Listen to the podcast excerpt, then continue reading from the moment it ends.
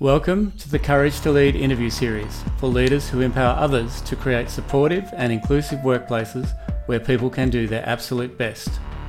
Each week, I will interview a leader who epitomises the ability to empower others to lead and create amazing workplaces, environments, and communities because of that skill. In these interviews, I try as much as possible to let our guests do all the talking, as they are the stars and not me. I trust you enjoy the lessons and wisdoms each guest shares, and if you're like me, listen to the interviews a number of times to capture some of the true gems of leadership we hear each week. Welcome to the next guest in the Courage to Lead interview series, Dr. Ali Walker. Ali Walker specialises in leadership, teams, culture, and workforce transformation. She is the adjunct faculty at the Australian Graduate School of Management at the University of New South Wales and a nationally accredited mediator.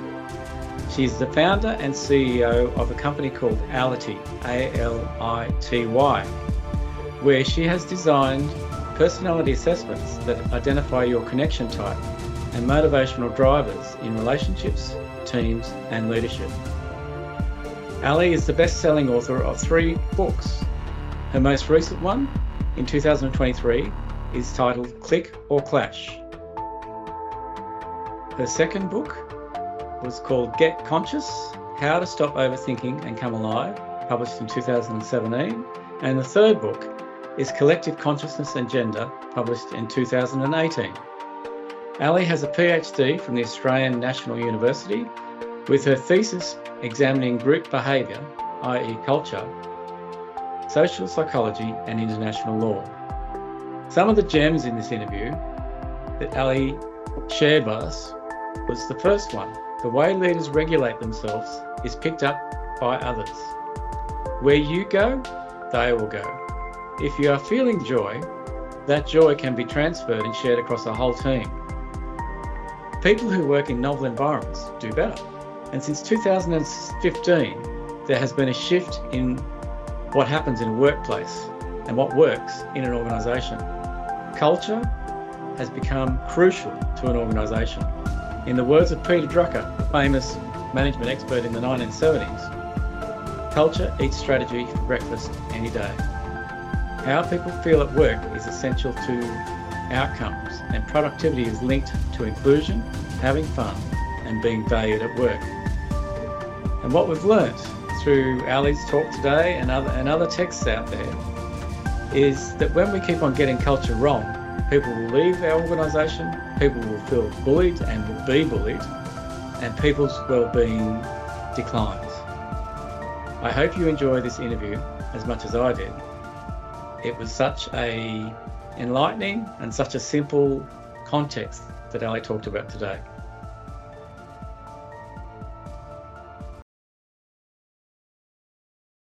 Welcome to the next Courage to Lead interview series. Uh, Dr. Ali Walker, um, author of a beautiful book, which I've just finished reading called Click or Clash.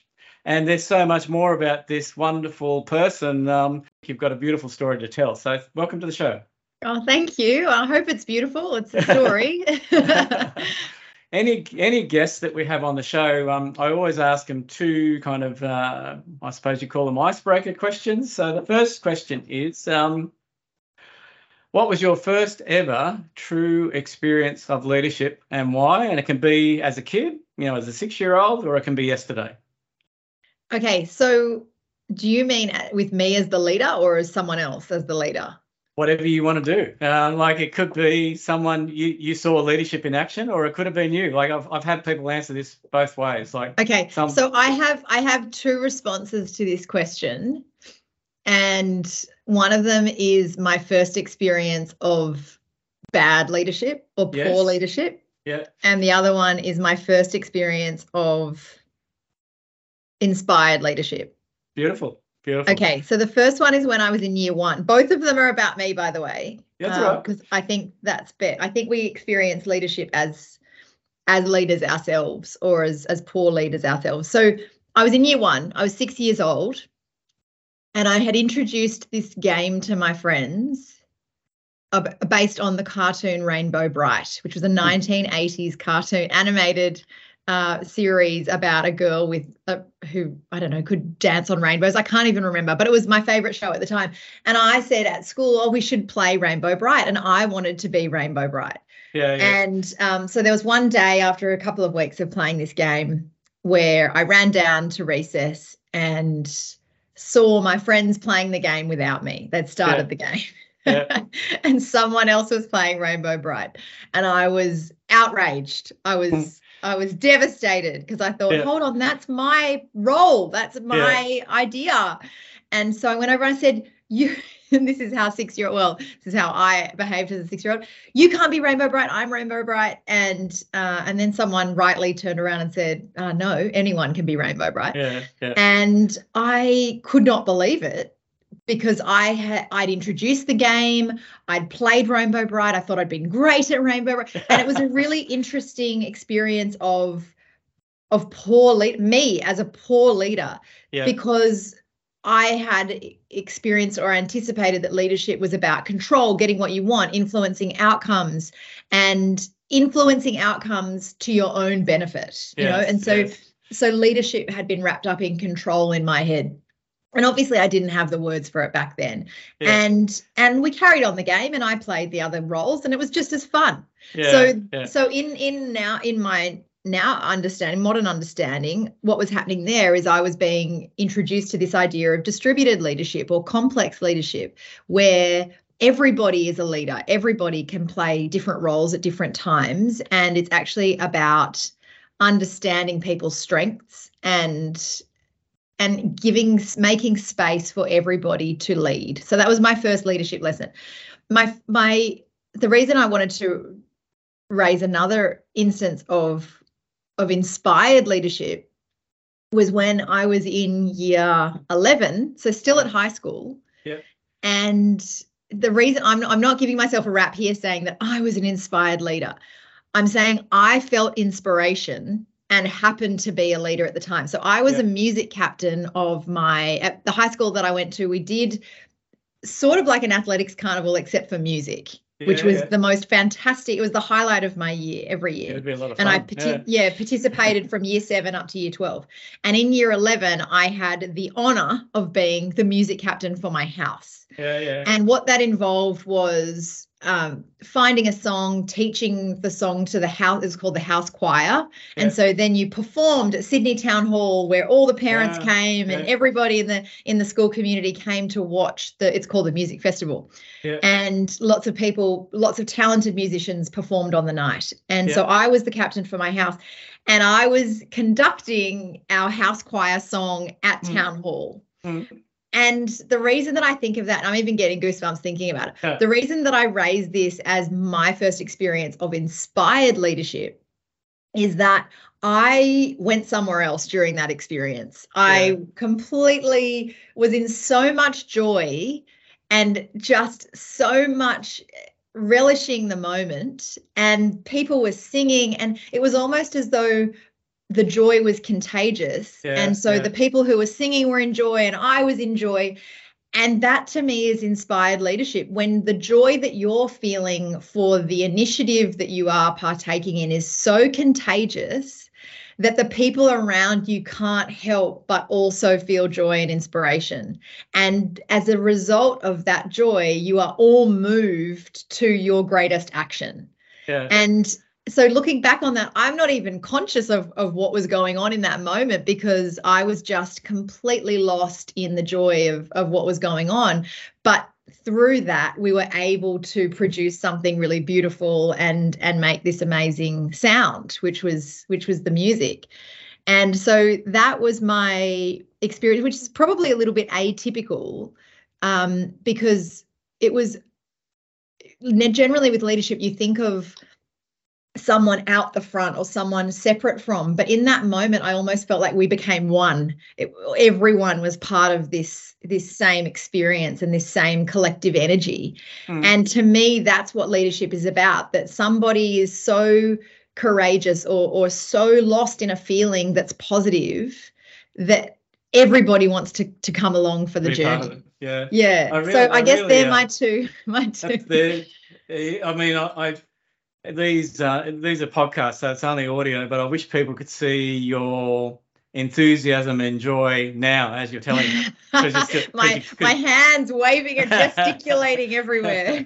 so it's still, and it's kind of. Um, I didn't interrupt you as you were saying the the second one in particular, but um, the re- the Courage to Lead interview series is about finding leaders who shine a light, uh, to shine a light on leaders who empower others to create supportive and inclusive environments where people can do their absolute best. You just mm. described that. You just described mm. that. Yeah. you you you create you create an environment in that town hall where everyone was inspired um, and supported to do their absolute best. Is, um, but isn't that funny? Because it wasn't even a conscious decision or process. I wasn't there thinking, how can I? And maybe yes. this is something to get into about leadership. Instead yes. of I wasn't there thinking, how can I create a supportive and inclusive environment? I was just accessing that part of myself. Yes. And so through that, I think, and I, this is what when I speak to a lot of leaders about how the way that they regulate themselves is is picked up on by the people that they're leading. Yes. Yes. So it's actually self leadership for me is the most important aspect of leadership. So yeah. where you go is where other people will go if if there is a chain of command or if there is a yeah. um, an organizational chart. You need to work out where you're going and whether other people want to end up there. Yeah because yeah. as a leader your regulation will be will be picked up on by and absorbed by the people in your team. So true. So so true. I think um so many people you know, i don't know how i think you're about the 20th person with person leader we've had on the show and so many leaders such as yourself talk about having fun mm. you know if um like some of the stuff that we do is so serious, but you can still have fun. Mm. Uh, and if you self-regulate the environment, um, one of the one of the other things I, I like to talk about is um, I learned it a long time ago from a book, um, uh, an FBI investigator, uh, and he said that um, as babies we can only communicate two things: comfort or discomfort. So I think as a leader, I think you can either create a comfortable environment or a dis, uh, uh, uncomfortable environment. Um, mm. And if you create a comfortable environment, you're in the town hall with the choir. Mm, um, absolutely. And yeah, for me, fun is a is a a, a funny word because I was someone I was very conscientious and very yes. quite serious. So even the way that I have fun is still yes. is still serious and goal directed. So for me, it's about because a lot of people that I speak to about fun, because the research really does highlight that people who are working in novel environments mm. do better. So yes. how can you create novelty in your environment? And some people are open to fun and some people so i was speaking to i gave a, a, a talk at a conference of principals recently. Mm. And so to go in, if you think about the environment of a school, yes, yes. is a school fun? And I think a lot of people would probably, their instinct might be no, but you can actually create novelty. So it's yes. about ease. Is your environment natural to be in do people feel comfortable i think i think that dichotomy you've just set up of, of comfort and discomfort is absolutely right because mm. some people say well fun well we're not here to have fun you know in, in yeah, our yeah, we're doing yeah. something serious like we're in a hospital or we're in a jail like i work with a lot of different cultures yes, yes. where they might balk at the idea of having fun and so it's about finding that language that speaks to every person is it is it about ease or uh, being natural or being inclusive or or just a sense of comfort in the environment that's being created by the leader but absolutely the leader does set the tone for that environment yes uh, I you've just kind of well, I can end the interview now, but um, uh, but have I jumped the gun? Have I? no, no, no, no, not at all, not at all. Um, and that's what I love about this this series is um, people such as yourself. It's not made up it's just in your head. It's it's it's rolls off your tongue because this is the way you live your life. Mm. Um, uh, so that's the beauty of of interviewing someone such as yourself with the skills that you have. So I'm really curious. Like the interview normally goes in this direction. Uh, uh, like you have, it's clear to anyone listening to you today, you have some serious skills. Oh, okay. Um, uh, Maybe not uh, to me, but yeah. um, I, I, think you're being very modest because I've read your books and I've read some a lot of the stuff that you do. So you you're being extremely modest there and humble, which is a which is another leadership trait. But um, so I'd love to explore if you want to go there. Um. Where did Ali come from? So, oh, okay. um, so you have to get my parents on the on the podcast for that question.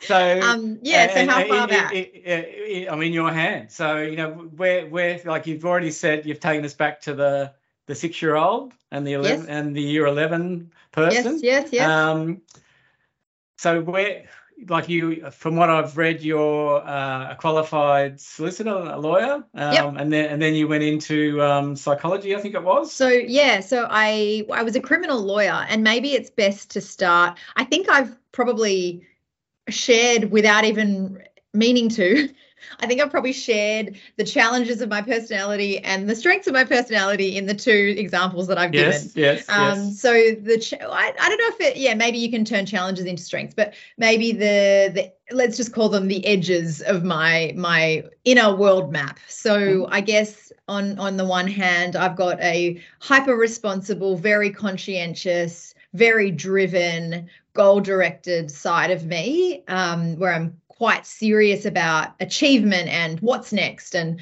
all of that. That's quite a hard edge. And then yeah, the yeah. other side is just this unbridled joy and uh, inspiration and and love of people and connection and losing myself in the moment. And and those moments can be even ordinary. They don't have to be extraordinary. You can get yeah. lost in a conversation and the quality of connection. So i guess they're the two edges um, of of my personality. I, am probably getting too deep there, but no, no, no. I, I love, so, I love so okay, that's what the edges. That's yeah. the they're the raw materials I'm working with, I guess.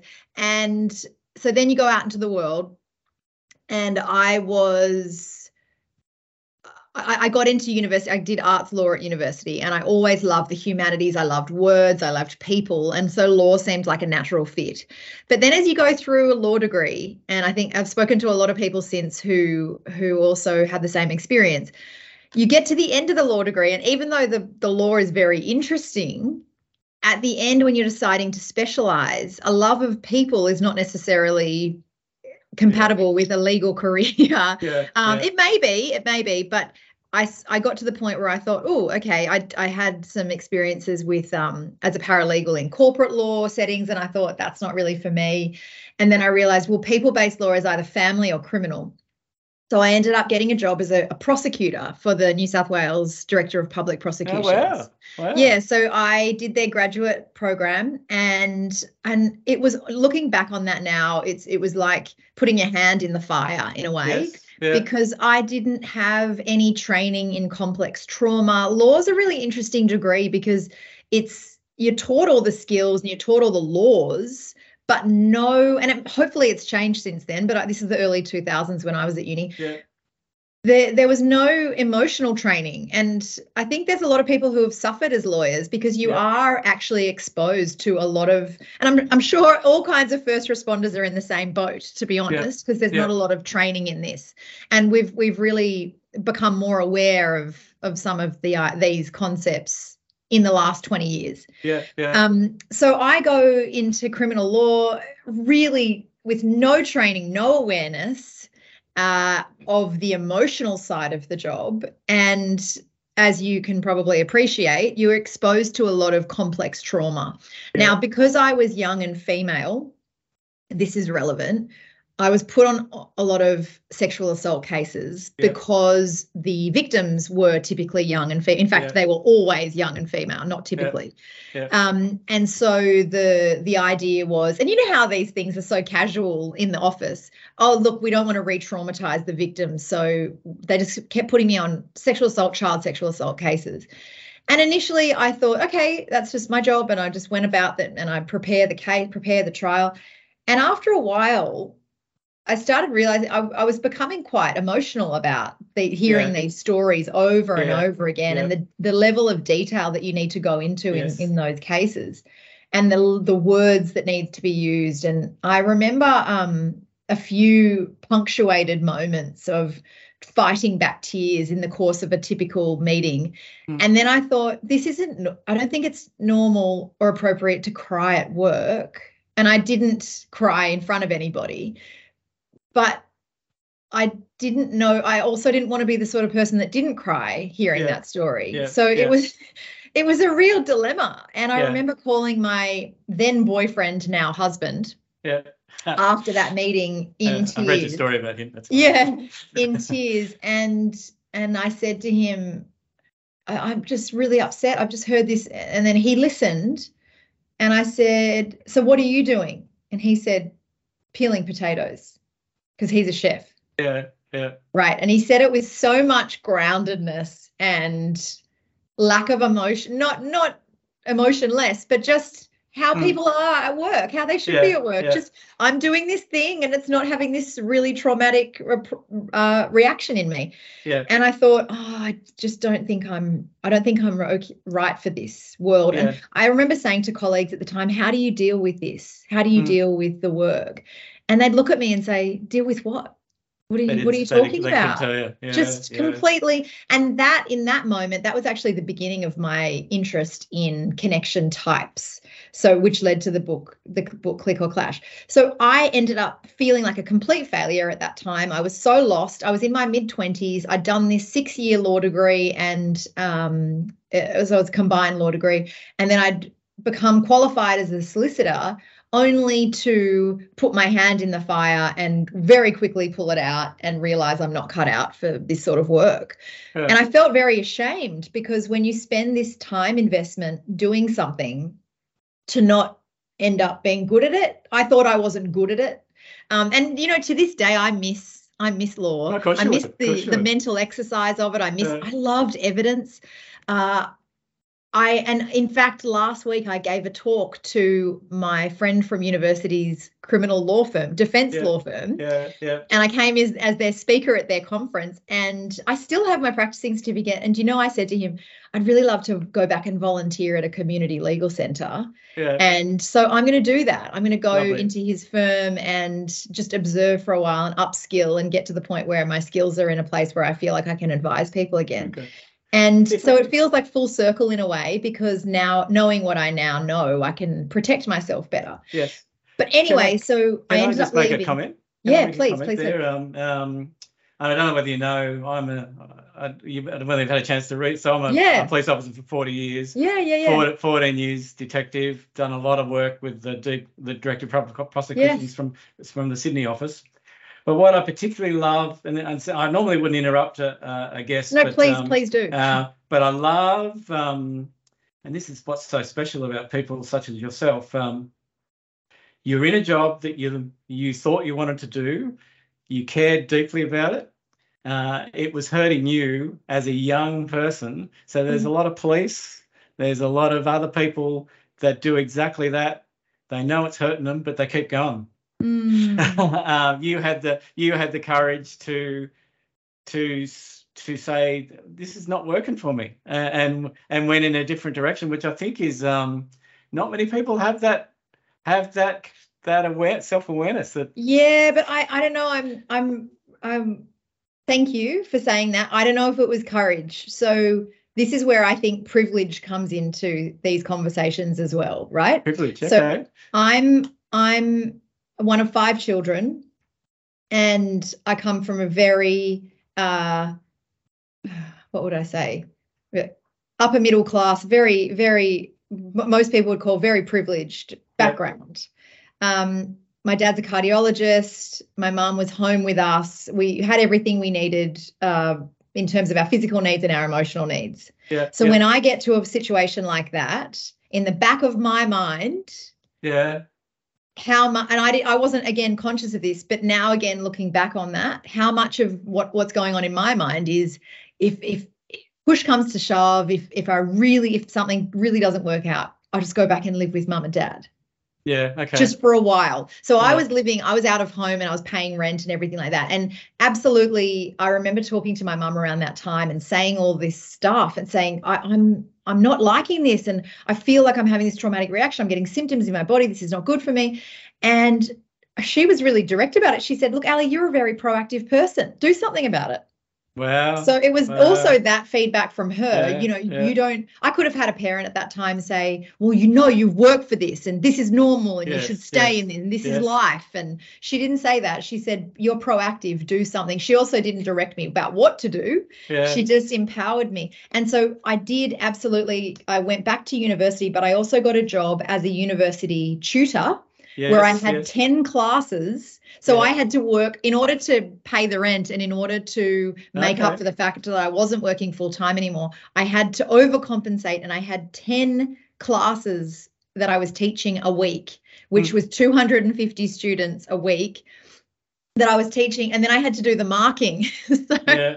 so I remember, and back then nothing was digital. So I remember the piles of green university essays that would just be there. And I remember I had moved in with my husband at that point, and he was working in the restaurant a lot. And he'd come home and say, Oh my gosh, are you kidding me? Like that, that looks horrible. So yes, there was some proactivity on on my part, and that's part of my personality. But also I think I need to ignore I don't I don't want to shame anyone who stays in a job that's hurting them because in the back of their mind they they might be it you know so they might be thinking well the, i'm the only person that i can rely on i have to pay the rent there's no other choice and i wonder if the the privilege of an upbringing like mine and i don't like that word privilege because it becomes Yes, so toxic yes, but yeah. the the the gifts that i had of of a beautiful family and my physical needs being met gave me the courage you know like how do we break down courage is Yeah, courage yeah. just i have a, a plan b if this all if this all Yes. doesn't turn out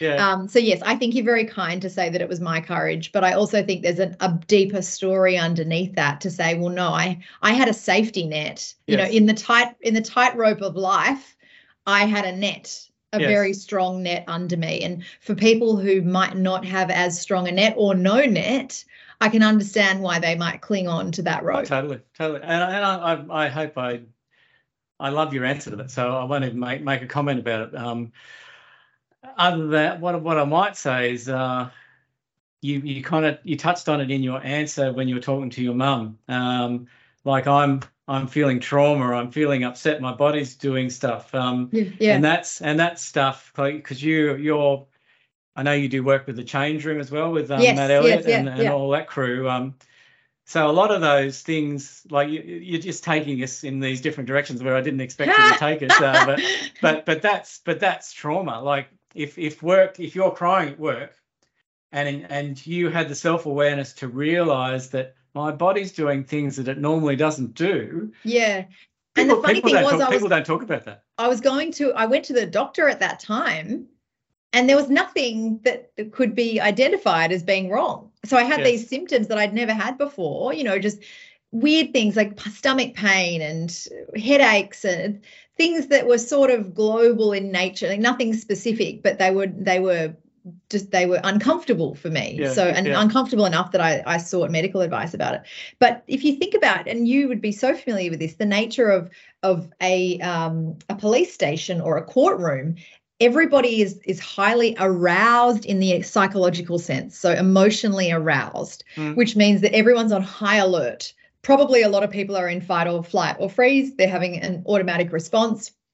And everybody else is at least elevated in their Mm. response. Everyone's on you know and hyper vigilant so just being in that environment i realized i was absorbing so much of of that trauma. And it, so so after i left i ended up studying uh, it was almost like my life went from one path to splitting off into lots of different paths Mm. I, I studied coaching because I became really interested in human behavior. I studied coaching with a clinical psychologist, and he was the person who said to me, You are actually showing signs of vicarious trauma.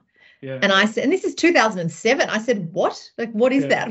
Vicarious trauma? yeah. Um, and that was when I was introduced to these concepts of wow, at work, you can develop all sorts of responses that affect you. I think back then in the early 2000s, late 90s, no one thought about emotions being contagious or Mm. if if I hear your story in great detail and you're crying as you share that story and I have a strong empathetic response to that there's a part of your story that's going to come into my my story as well. Mm. We're now mm. we're now combined in a way, and I just we didn't understand any of that. So I started studying human behavior and coaching on the one hand, and I also went back and did a master's at UNSW at the same time as teaching. So I really did respond to my perception that I'd gotten it wrong or failed in as a lawyer by kind of overcompensating and going into overdrive to work out what was right for me. So I didn't know where to go, but I just knew I'd gone in the wrong direction and I had to take a turn.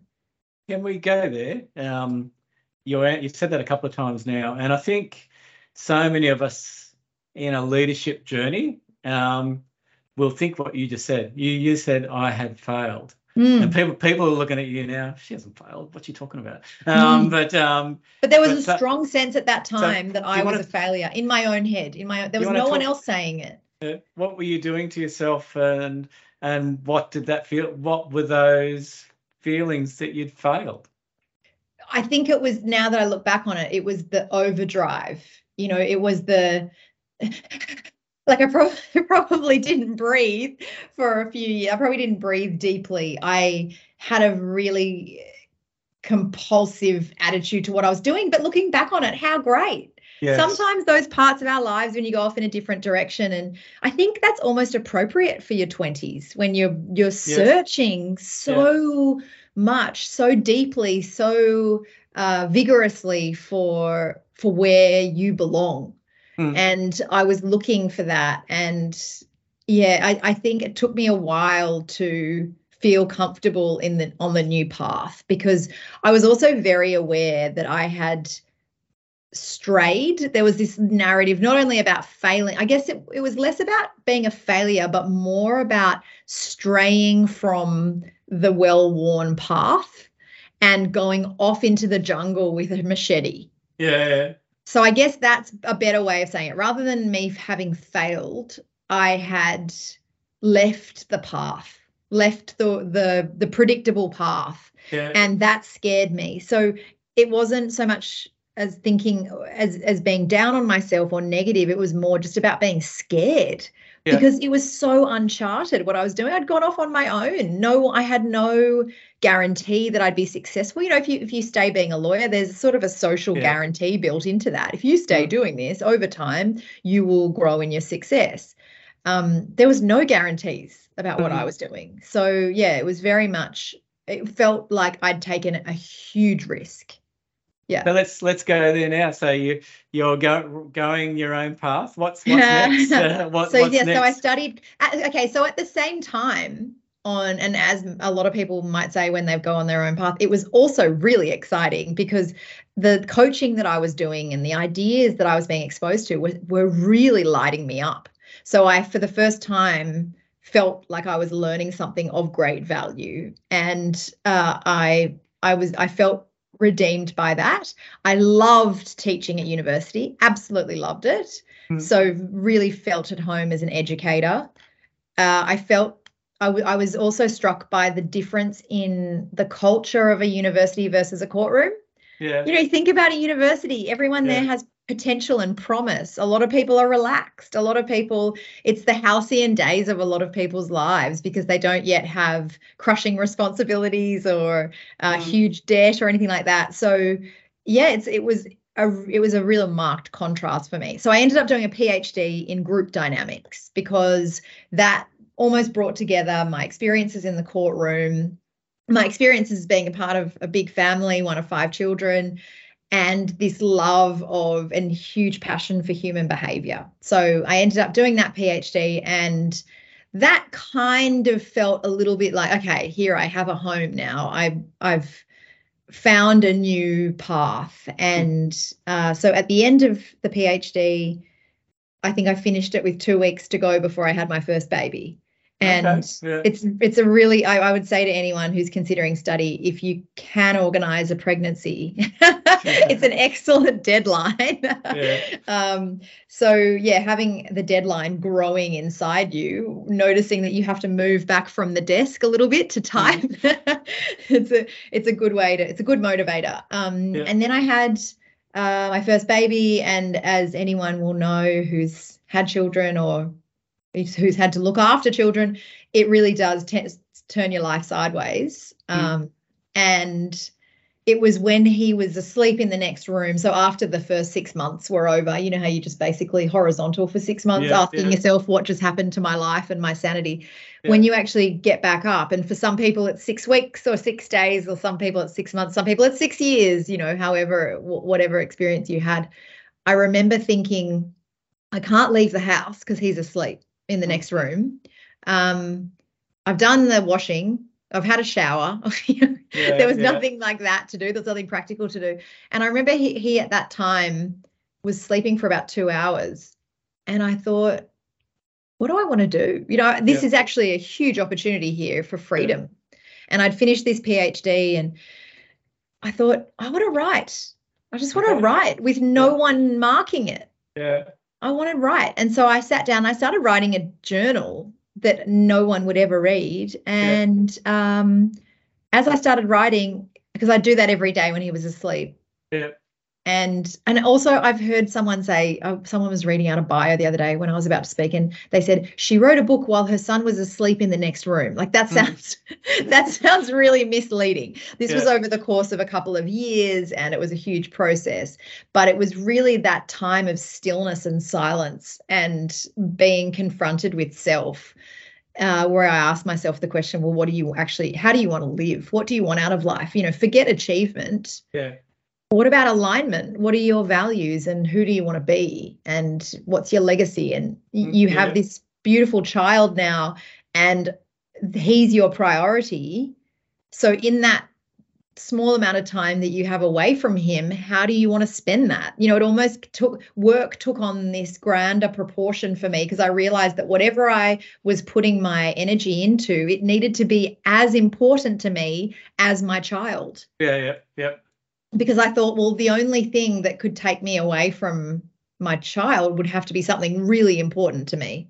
Yeah. Um, and so that's when I started. Yeah, I started writing the book, and then uh, over time, I thought maybe other people have gone through this. Maybe mm. this is something quite universal because I was talking about things that I think a lot of people experience. You mm. know, the sense of never being in the moment and needing to have a different relationship with myself and needing to get out of negative thought patterns. And that's when my first book was written called Get Conscious. And that yeah. was all about how to stop overthinking and come alive. Uh, so that came out in 2017. And then I started working with organizational cultures, which leads us to, for anyone who's actually still listening, um, I'm sure they are. They might be is, relieved. This is, this is to, they might be relieved to know that the story is now coming to some kind of a an end. Um, th- yeah, then I started being asked. People are much smarter than I am a lot of the time because I create these things and have no idea of how they're going to be used or applied. And then people get in touch with me and say, I've got this idea. Can you do this for me? And then I think, okay. oh, that's that's very clever. Yeah, sure. And I started increasingly being asked to to speak for organizational cultures or to do coaching. Yeah. Uh, and I was also at the time working at university, so it was a really nice blend of the the teaching and the consulting and the coaching. Do you want to give a like I've read your, I've been on your website. You've got all these wonderful, high, well-known companies that that are testimonial to what to what you just talked about. Do you want to give mm. one specific example where where there, I think you referred to it as a linkage. Someone approached you. I can see you can help us with this. Do you want to do this? Um, do you want to give us an example of what that looked like? Like uh, of, of someone coming up with an idea of how how they wanted me to work with them. Yeah, and, and yeah. what the outcome was. Yeah. Yeah, sure. So, well, very early on, people just see the idea of culture being important. This is a very new concept. We, we need to remember this. It's the, it's the key, though, isn't it? Really? This was 2015, yeah. and people yeah. weren't even acknowledging that culture was a thing let alone important, an important thing. Yeah. Uh, so people were still, you know, Peter Drucker said culture eats strategy for breakfast. People yeah. were still eating strategy for breakfast and nothing else yes. back then. Yes. Um, so to be somebody who was interested in culture and relationships at work, it felt very niche and very progressive. It almost felt a little bit uh, fringe to be talking yeah, about these ideas of how people got on at work because it was still very much of the era and by era i'm referring to 8 years ago where people thought i don't need you to feel good at work i just mm. need you to get your job done Yes. And this has exploded, I'd say, from about 2015 onwards. Yes, yes. Uh, where people have started to say, okay, well, maybe how you feel at work is a little bit important because all the research came out around productivity being linked to inclusion and fun and happiness and being part of a team. And so all this research started emerging around team dynamics and people realized how important that and, and then it was almost like it, it exponentially grew it went from being a niche idea to something that everybody needed and um and everybody was interested in and at that time that was when i took all of the research and everything i'd ever done it felt like and put together this model of connection yeah. and because all of the people that i was consulting with I realized so I'd go into these organizations and I'd meet people and coach them. And in my head, I'd, I had these categories for people that I, I'd never written down or talked about, but that's it was almost my way of organizing them. Yeah, yeah. And I started seeing these patterns emerging in the people that I was meeting.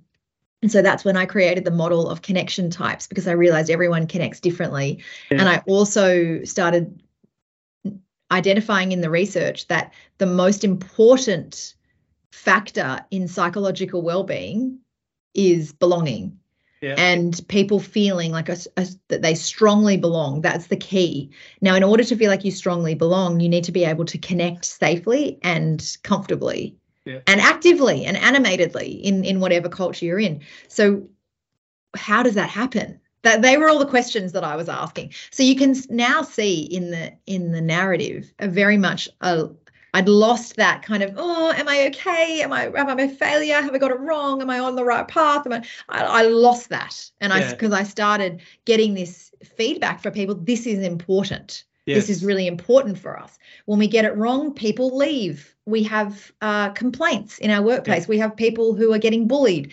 Uh, there were some really strong consequences for getting this stuff wrong, and people were suddenly realizing how important these yeah. work relationships are. And and so then to your question before of give some examples. Um, then we had COVID and I remember being approached by Google Australia and they were wanting to identify how happy people were working from home, for example. Mm. And and so I was able to use my model. So there's an, an assessment to do with that and um, data that I collect to work out who was happy at working from home and who wasn't happy working from home. So who do we need to intervene with in the culture? And some really interesting data around that. And, and then talking to people about ways to connect even if you're physically distant. Mm. So there was a strong theme of that during COVID. And I've read since that COVID and, and the ensuing changes around workplace flexibility have been the greatest change to our working environments since the industrial revolution.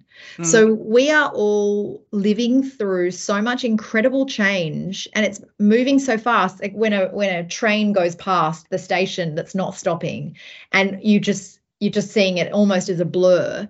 That's how we're experiencing life at the moment but we're on the train but also watching the train and so I think now it's it's come from it's gone from people acknowledging that workplace culture is important and has re- very real impacts on the work and on people's well-being it's gone from that to then feeling like you're just holding on for dear life like tell me what to do in my culture yeah, because yeah. i i don't know yeah. what's right anymore i don't know a lot of people don't know what to say anymore they don't know whether they're allowed to to uh, make to dictate flexibility or, or say mm. when people need to be in the office yeah so it's this incredible move now to a please tell me please advise me on on what to do next yeah. and now i what where i find myself spending most of my time is either in the the conference talks you know speaking about these these ideas or designing leadership programs for organizations that don't just want a talk or a, a one-off coaching session or a workshop or a seminar. They actually want annual programs now. Yeah, yeah, yeah. So where I spend most of my time now is in designing these programs and then running the program for an entire year. So people actually get to really transform. So it's it's almost gone from workplace culture being an idea, come and give us, come and talk to us, to workplace culture being we need to coach people and invest in these people and invest in leadership programs uh, so that we can grow our culture. Beautiful, beautiful. Um, and I love you're so. It's funny the words you use. I think you said um, niche, progressive, fringe, um, and culture eats bre- uh, product uh, strategy strategy for breakfast uh, from yeah. Peter Drucker. Yeah, we're now um, like I'm reading things now and in, in our in our current in the 19 2023 that um, there's psychosocial legislation being yes. in, introduced into um, into all the state uh, work health and safety stuff and, yeah. and some companies are being left behind and some people are really um, uh, I interviewed someone else on this program and their their workplace had been nominated for the best workplace award uh, five years in a row because mm. they they're, they're so they're so focused on getting the culture right. Um, and, and so, people making choices to work in places like that for that reason now. Yes, yeah. So you're um, where you're at is, is quite beautiful. Um, thank you really so much for kind of highlighting that part of it. So we're virtually probably pretty well up to your book. Um, your book on the front cover, ha- inside the front cover, has what I don't know what you call the QR code to to do that. Ality is the is the A L I T Y is the name yep. of your company. Yeah. Um, Connection type model, and mm-hmm. it only takes 15 minutes to do, and it's yep. quite enlightening um, out, out of that. So I'll just give a bit of a plug for you there. Um, but uh, so let's go to the book now. Um, what so if I, the book says it's click, click or clash, discover the new connections and compatibility types that will transform your relationships in love, friendship, and work. So we we we've only got probably 10 minutes left so i don't i probably don't want to talk about the book too much but mm-hmm. what did you because uh, we want people to read the book and so yeah, they, yeah. Can go, they, they, can go to your site and let me commend you on your site i've never seen such an organ and, and if you as you say you, are very organized I've ah, well that's actually nothing to do with me i'll pass that on to my marketing um, team and they will be very happy to hear uh, that I've, I've never seen a, a page where you can buy the book whichever uh, publisher you want to go to, like whichever ah, distributor. Yeah, yeah, yeah. It's, it's very, very, very clever. Um, what did you learn about yourself writing that book? Because you've already written a couple. Oh, this is your third book, I think, isn't it? Yeah, this is the yeah, third so, book. So, so it, it doesn't get past where you're learning about what you about yourself writing, or or did this book actually open up something in yourself that you didn't know was there? Hmm. Wow, no one ever asked that. they just ask about the book. Uh, I think this one was this one felt different because I was talking about the book. I was giving workshops and and talks on this book since 2016 and it was published in 2023. Okay. So in fact 2016 is when I actually no no no no 2016 my second son was born 2018 is when this model was created and i started speaking widely about it so between 2018 2021 i was giving workshops on this so it was already very much alive for me mm. the the book was a process of writing it down mm. and so i almost felt a sense of impatience about this book yeah. because it was already there out in the world and yeah. evolving and changing and and so there was a sense in me of come on come on i want to just get this in writing so more people can experience it. Yeah. Uh, i was excited about this book because i i could see in its connection to the world when i was talking about it it would light something up in people. So i you know that feeling when you have good news that you want to share with people or, or, something that you really want to say to a friend that you know that they'll like? That's the experience i had. So i was almost a little bit come on come on come on. Yeah. Writing it out and i'd already created the reports for each type because for the assessment to work when you when you complete the assessment, you're given two results. Yes, yes, your first yeah. one is your current connection type. Your sec- your second one is your preference, your preferred connection type. So I'd already prepared the reports yeah. for each type, which they're they're included in the book as well. So mm. this book felt, yeah, it was it was partly written in some ways and then I was impatient to get it out in other ways and then it just felt alive. Mm. So I know I'm not answering your question really. You said what did I learn about myself? I learned about how hard it is to write a book whilst working full time and having two children. mm-hmm. um, that that was really hard. I, I yeah, because in a way I almost felt like it, it existed and this book was almost just getting it down on paper. Yeah. Um, but Yes, I don't know. I don't even know if I have a, an answer to that. Well, I, I guess I just cemented my love of of book, creating a book um, to share with the world and putting that out into the world. It it almost felt like I'd uh, grown up as an author. Well, I think you've just answered it. No. yeah, yeah, uh, and it's a pleasure to um, like you're really switched on, and you know in your head it just rolls off you but it acts, that that question actually stumped you. you it did. You stumped me because no one ever asks you what they ask you about the book and the ideas in the book, not about you as a yeah. as a the writer of the book. Yeah. Yeah. You know, no, um, that's really nice actually. Um, the, the second question is, we've still got time. Second question is, what do you want a reader to take out of it? Mm, this this book changed my. Okay, all right. So you know how you asked me what I learned about myself as an as writing the book. I guess it I guess I have an answer to what I learned about myself in creating the model. Would So to me, they were two separate things. It changed my life. This book changed my life because I realized, for example, every every single relationship I'd ever had could be put through this lens yeah. of who I am and who the other person was. I realized why I was affected by a courtroom much more than say my colleagues were at the time why there could be a police officer in the courtroom with me making a joke when the offender was la- was shouting or screaming at us yeah, from the dock. Yeah, you know, he yeah. the police officer's leaning into me and saying, "I think he's talking to you," and making a joke, and I'm there going, "Don't act like you know me," because I was so affected by what was going on. Okay. Um, so this connection model explained for me why I'd always had the emotional responses that I'd had.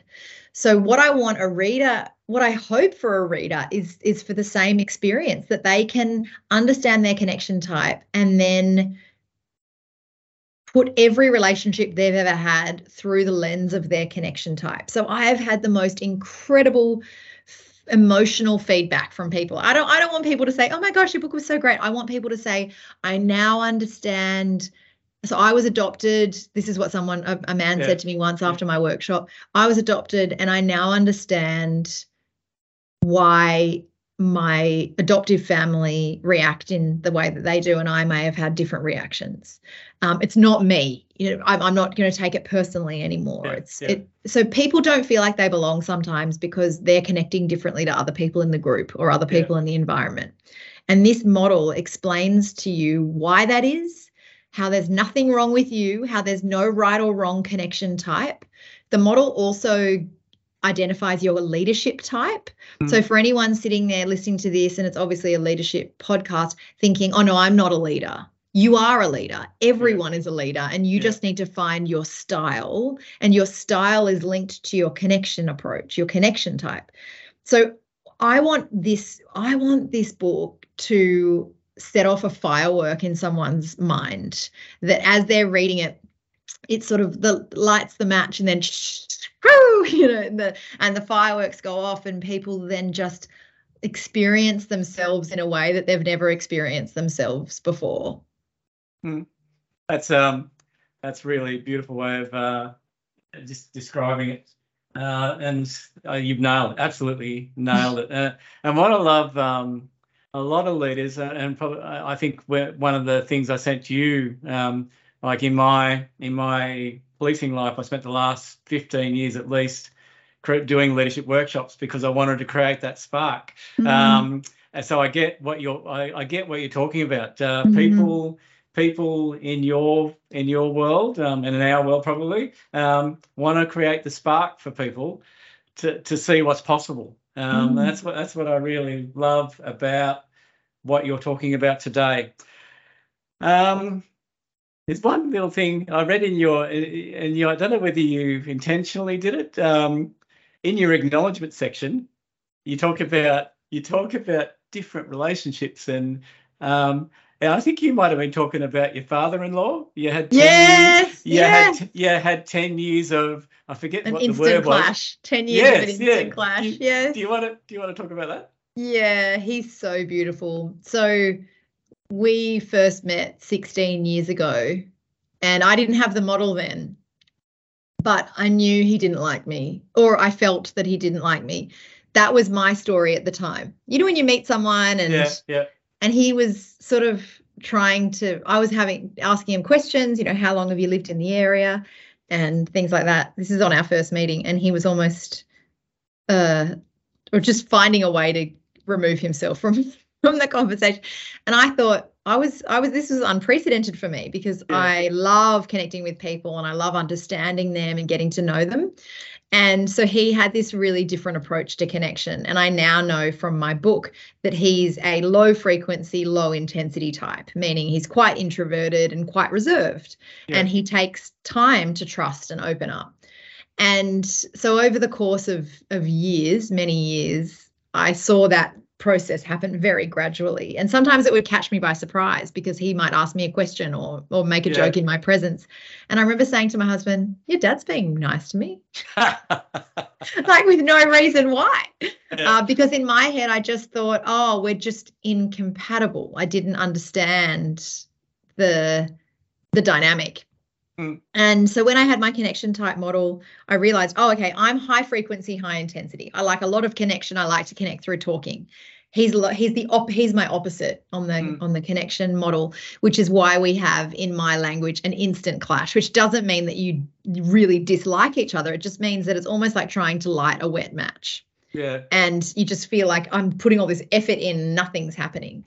Uh, so recently I said to him, Do you know that for the first 10 years of knowing you, I just thought you didn't like me? And he said, What makes you think I like you now?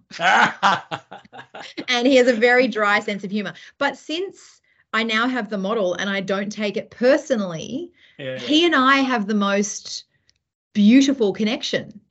So I, in my head, when I'm making a, a big life decision now, I think to myself, what would he do?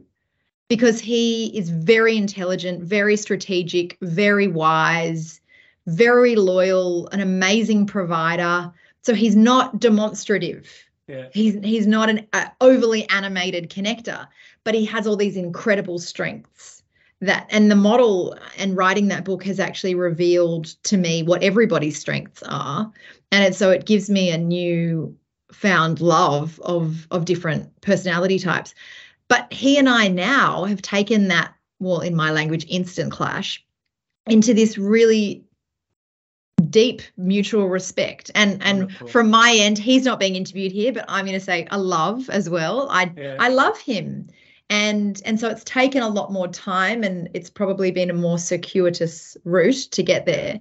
Uh, but we now have this this beautiful respect for each other that that wasn't an instant respect and and so it's just it just shows that someone doesn't have to be like you in order for you to connect with them Yeah, and so I think that's a, a really nice message for leaders who are striving to connect with the people they work with because you can't always choose people who are like you. It's not, Yes. and, and that doesn't lead to the best outcomes anyway. The best outcomes come from diversity. yes, And and so it's actually about looking actively for the the jewels, the the strength uh, in in somebody else's connection. yeah. No, you've um. I think that's a really good place to end the interview because um uh you you've nailed it absolutely nailed it. That's a pretty personal example at the end. So I'll just give you I'll give you a your model a bit of a plug right at the end. Okay, So- thank you. So, yeah. um, so, so I did the model um, a- as it's you, you do the QR code in, in the inside cover of the Click and Clash book written by Dr. Ali Author, uh, Ali Walker, um, and my personality uh, connection type came back as a dawn type. So when so, Ah. so so when you read all about that. It says some, somewhere in there it says um, you're a person who likes to shine a light on other other leaders, other people. Mm. Uh, you you say it such more eloquently than I do, but I just couldn't like I couldn't believe. How did you How did you know? because um, the the the the Courage to Lead interview series, podcast series, starts off with shining a light on leader on leaders who empower wow, others. Wow, that's incredible. Yeah. So well, it's, it's, yeah, and the the assessment is very much self. It's directed by you. It's it's questions along the lines of how many conversations do you have per day, and how many would you like to have. So it's it's not as though the algorithm. It's not like there's a, some Chat GPT fairy in there or wizard inside your brain. It's just you feed in all of these inputs based on your preferences, hmm. and it reveals your connection type. Yeah. So that's, yeah. A, that's a good way to finish it. So, Ali, um, how do people get your book? And how oh, do they well, find, and how do they like I would anticipate if I was listening to this, um, I'd want to hire you straight off. Um, to how, how, do I get Ali into my into my organisation to improve the culture? So sure, how do they how do they access you? So the my website's the best starting point. awalker.co is the site. Uh, so awalker.co for my personal website, and there's a contact form on that site where people can get in touch with me directly. And also my business or company website is alitylife.com, which is A-L-I-T-Y life.com. And that has information on the assessments we've been talking about today. If you go to my personal site, it has information on when you can where you can get the book as well. And it's in it's in most bookshops still. It is, yeah, yeah. Yeah, I was in yeah. one yesterday, and I had I had to buy a few because um, there's my local bookshop that I go to to buy whenever I'm, I'm doing a workshop or I might give away books. So I have to go in and buy some of the book. And the lady behind the counter, she said, "You're Ali Walker, aren't you?" Because because I've come in a few times. Yeah. Um, so she knows that because I always buy you know five or ten copies at a time. Um, yeah, so it's it's good. It's it's in most of the bookshops still. If anyone's interested. Okay, well done.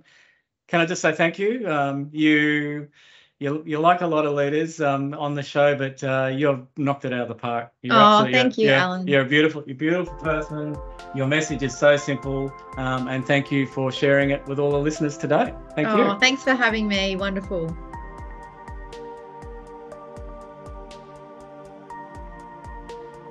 Like all of the expert leaders we have on the Courage to Lead interview series, these leaders really know their stuff. I'll summarise some of the stuff that uh, Ali talked about, as she covered so much in such a simple way. Workplace culture needs to be coached as an ongoing process. You just can't forget about it. It always needs to be worked on. Flexibility in the workplace since COVID is one of the biggest changes for the industrial world. And change is just a given. We have to embrace change and work with it. One of the most important factors in a workplace for human beings is to belong and feeling safety connected with others. And one of the best work best outcomes for a workplace is diversity. And this is where Ali Walker's book, Click or Clash, comes into it. Click or Clash explores how to navigate the different connection types and different personalities that we all have. In the front of the book, Click or Clash, there is a QR code that takes you to a questionnaire that identifies what your own connection and personality type is. It's relatively simple to do and only takes about no longer than 10 to 15 minutes to complete, and it sets you up to read the book. So, thank you, Ali, for sharing your knowledge about how crucial culture is to any workplace. And listeners, thank you for listening. And until next time, thank you.